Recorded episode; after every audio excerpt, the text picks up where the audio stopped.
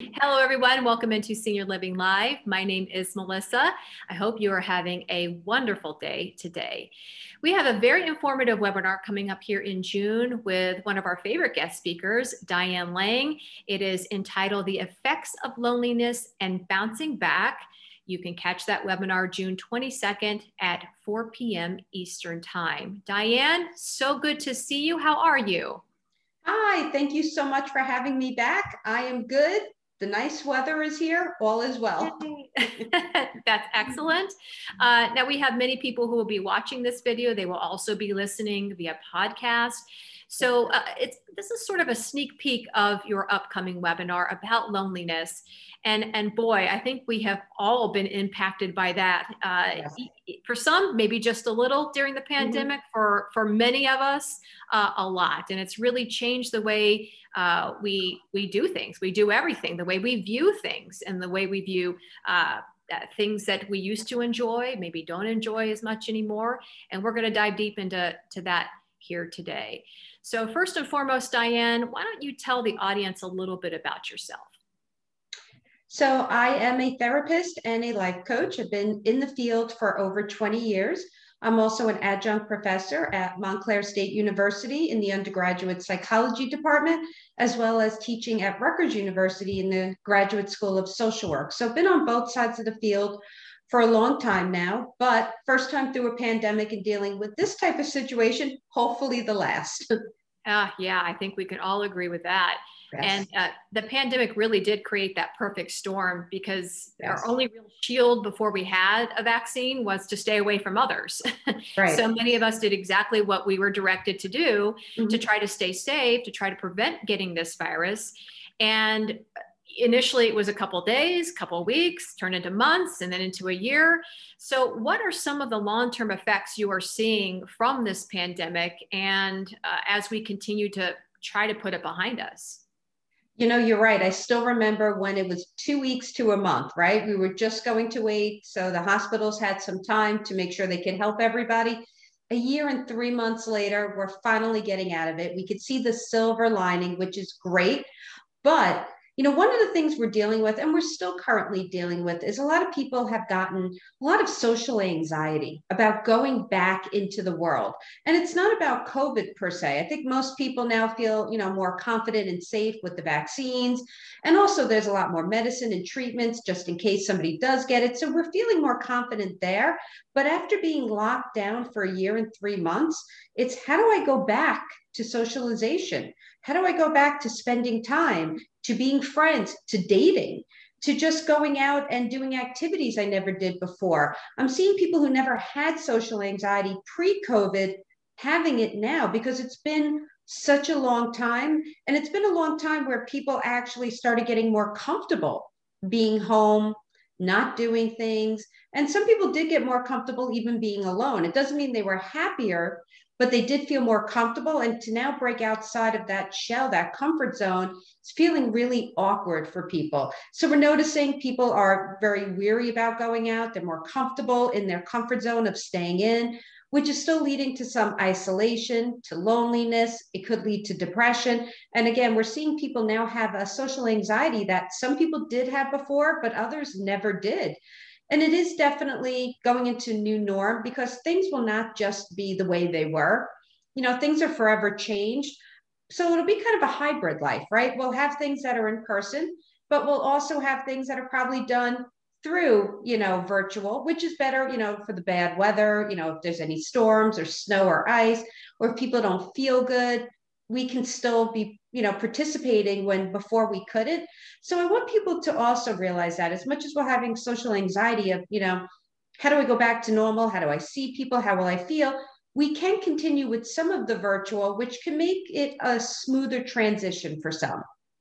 Yeah great great answer. And and we are still struggling how right what does the new normal look like? And, and I think that that is yet to be answered for many people.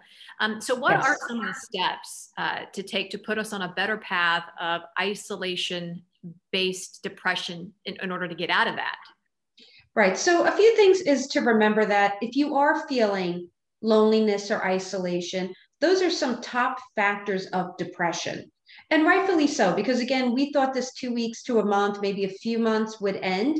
What happens is when we're having stress and anxiety constantly, you know, the way we did for months on end for different reasons, you know, everybody had for different reasons, it still could lead to having real anxiety, you know, panic attacks as well as depression. So, one of the things I want people to think about is to not judge you know we get really critical of ourselves and we judge ourselves where it's really normal and natural to have these feelings to feel isolated to feel a lack of control to feel confusion of what do i do? What does the new norm look like?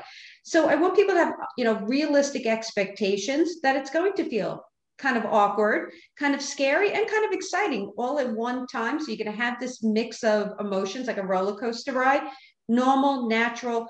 Please don't judge them what happens is if we judge ourselves and we become very harsh and critical, like our inner bully comes out, then it becomes this vicious cycle of beating ourselves up and then we don't want to leave at all. So stop the judgment. Don't be critical of yourself. Know that it's normal and natural to feel this way and take baby steps. You don't have to jump right into it. One of my clients just said to me the other day, I couldn't wait till everything opened up.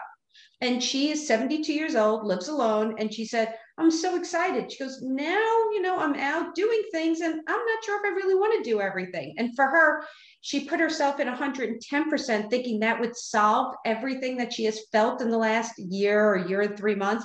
And she realized she overwhelmed herself. So take baby steps. You can do some things virtually where you don't have to leave the house, worry about traffic. You don't have to put your pants on. You can wear your shorts and your sneakers and, you know, and then you can take a few things that you really want to do and see people that you really want to see. But don't put these unrealistic expectations or think you're missing out. People have that fear. You know, we always hear about FOMO when it comes to like social media, but you can have that too. Like if I don't go to every event, I mean, things have been closed. Am I missing out? It's okay. We don't have to. And it's okay if you're going to bed at 10 o'clock and, you, you know, we're nine o'clock and you don't want to do evening things now. A lot of people have changed their schedules and routines, and that's okay do what works best for you and feels good for you. Baby steps into a smooth new normal. Yeah, and and, and you're you're so right about it, being a little overwhelming. I mean, even the traffic has it seems like it's worse than it was before the yes. pandemic. Everybody wants to be out all the yeah. time now. It's uh, it's a lot. It's a lot to take in, especially after the year we've all had. So we, we all know somebody who says, oh, I, I actually didn't mind the pandemic because I'm an introvert. I prefer being alone. But I think it is true, and help me out here, Diane, that we as humans all still need and even appreciate interaction with others. So what would you say to someone who feels, ah, this is okay with me? You know, it's funny you say that because I had a few people in the beginning of the pandemic, first six months, like, this is great. I never even have to worry about doing my hair. I don't have to worry about getting out, traffic, any of it. And they were introverts and they enjoyed it.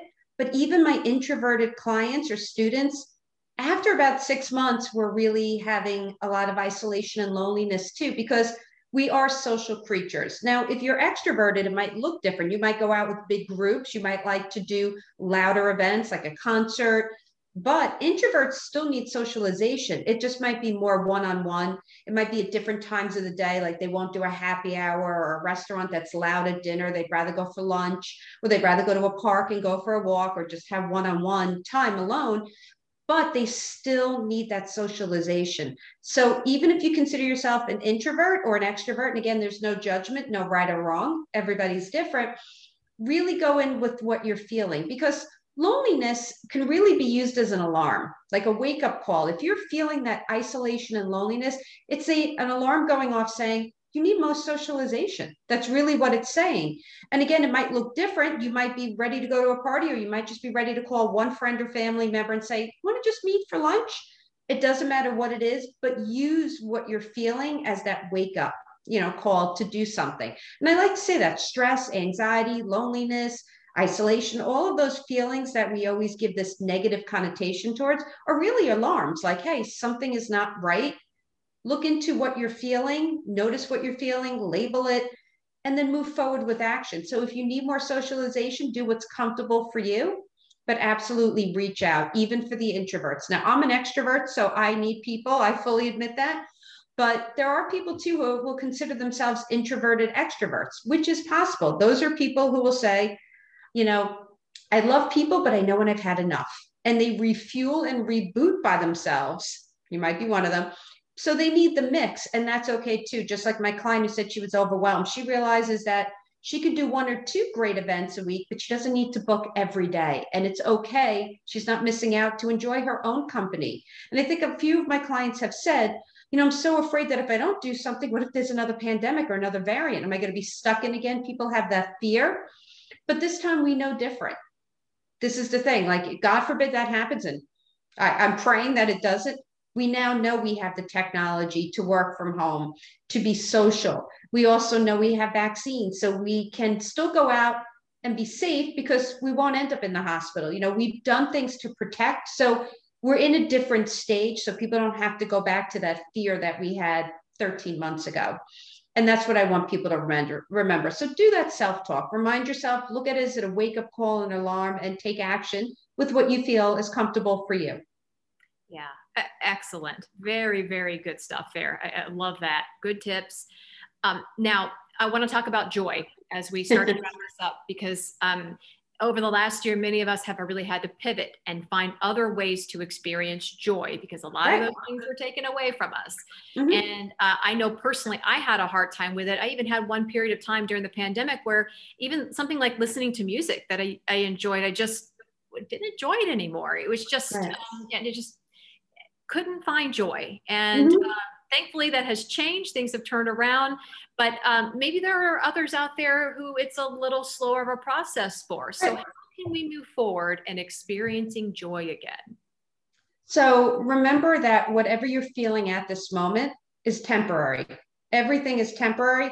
So, even if right now you're still feeling that struggle, which would be normal, it will pass. The only constant in the world is change. So, if you're feeling right now that hopelessness or that lack of control or that confusion, it will change.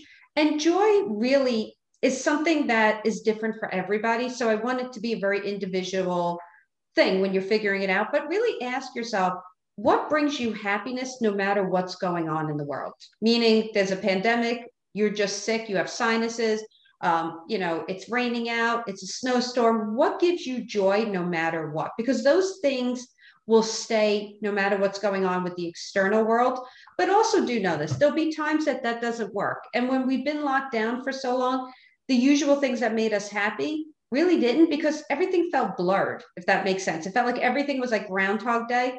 And sometimes we need to go in a little deeper. And sometimes we just need to have a talk with a friend or family member, someone we love, to just get it out. Just sometimes venting it out or writing it down if you're a journal writer, releasing it allows you to move forward. Sometimes we could do simple things as music, because music is one of the steps that we can take to actually, if you're in a bad mood, to switch to a good mood. But if that doesn't work, a really other great tip, an easy tip to do is just for a minute or two, either close your eyes and visualize a really happy time in your life in the past, whether it was a wedding, a party, a vacation, event, doesn't matter what it is if you have not a good memory like me, take out the pictures, look at the scrapbook, whichever way works, then really visualize and remember that time. Use every ounce of detail, remember with all your senses. Really be there for a few minutes because our brains can't tell the difference if it's really happening or it's a visualization. So you'll go back to that place and feel it. Like for me, when I was having those bad days, I would just close my eyes and visualize when I was in Florida right before COVID. I was in there in January. And I literally could remember like laying by the pool, smelling the coconut oil for sunscreen, feeling the heat of the sun on my body, hearing the kids because we were at a pool. I was at Disney. So you always hear the kids. I remember what I was wearing, who I was next to, and I would just visualize that for a few minutes, especially in February when here in the New York area we were having like four feet of snow, no exaggeration. Melissa knows I was so upset. Um, and so I would use that visualization and that can shift your moods. You have music, you can visualize, or you can use sensory using something that reminds you. So I still remember going into one of the arbors in New Jersey, and I used to bring Hershey Kisses when we were back in person. And I remember one of the ladies at, I think it was the Rose, either the Roseland or um, I think it was the, yeah, I'm almost sure it was the Roseland one or Morris Plains and I brought her Hershey Kisses, and she said, Why did you bring Hershey Kisses? And I'm like, Well, I thought everybody loves chocolate. She goes, Well, yeah, but that was the chocolate my parents gave me every time I did something well. And I'm like, yes, because it's an old school chocolate. It's been around forever. And we all have a, an emotional connection to a food, whether it's a comfort, whether it's our parents gave it to us every time we did well in school, we rewarded ourselves. So whether it's grilled cheese and tomato soup, a Hershey kiss, an ice cream sundae, whatever it is, a cup of hot chocolate, you can really connect to your good times using that too. So music, sensory, or just visualizing or using a scrapbook of pictures and just bring yourself back there and it'll give you a way to boost your happiness. So just a few things and we'll go into a lot more in the webinar next week. Yeah, and now that it is summertime, if, if that is indeed what we want to go back to, laying by the pool, well, you can kind of visualize that stepping outside now. So yes, you could. I love that. And I, I, love also that you mentioned the word groundhog or the term groundhog day, because I think that's how it felt for many people. Yeah. I verbalized that so many times uh, during the pandemic. Every day just felt the same, and and we're starting to get out of it a little bit. And every day you have a little bit more something to look forward to. So it is. It's uh, yes. we're getting there. we're slowly but we are there, but certainly with your help. And, and, Diane, if somebody wants to reach out to you, they're they're watching this or they're listening. Mm-hmm. Uh, via podcast, how can they reach you?